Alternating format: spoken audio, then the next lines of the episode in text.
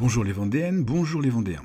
Aujourd'hui, je vous propose de découvrir ou de redécouvrir une légende du folklore vendéen digne d'un conte de Charles Perrault ou des frères Grimm. Une légende qui mêle comme souvent récits imaginaires et faits réels. L'histoire de Béatrix, l'ogresse de Talmont.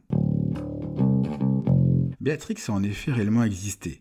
Née vers 1185, cette dame de Machecoul, Luçon et La Roche-sur-Yon était la femme de Guillaume de Moléon, seigneur de Talmont, avec qui elle fonda l'abbaye des Fontenelles près de La Roche-sur-Yon sous le règne de Philippe Auguste.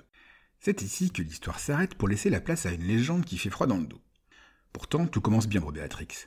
Son mari est l'un des plus grands seigneurs du Bas-Poitou, le nom de la Vendée sous l'Ancien Régime, et elle vit sur la côte, dans la magnifique forteresse de Talmont, modernisée quelques années plus tôt par Richard Cœur de Lion.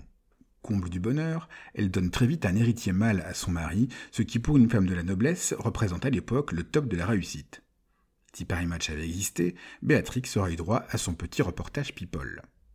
Mais la belle d'histoire tourne au drame quand un matin d'hiver, inquiète de ne pas entendre les pleurs de son bébé, elle découvre le corps sans vie du petit garçon.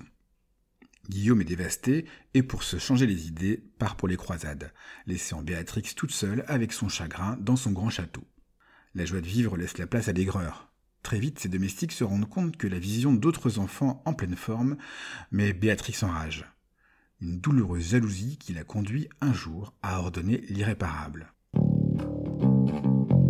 Entendant une jeune maman chanter une berceuse à son bébé, elle convoque son intendant et lui demande de kidnapper le nourrisson, de lui arracher le cœur et de lui servir à table. Visiblement, elle préférait Top Chef à The Voice. La mort dans l'âme, le serviteur dévoué exécute sa terrible mission. Et Béatrix sombre dans une folie sanguinaire, exigeant chaque semaine qu'on lui serve un repas de cœur d'enfant.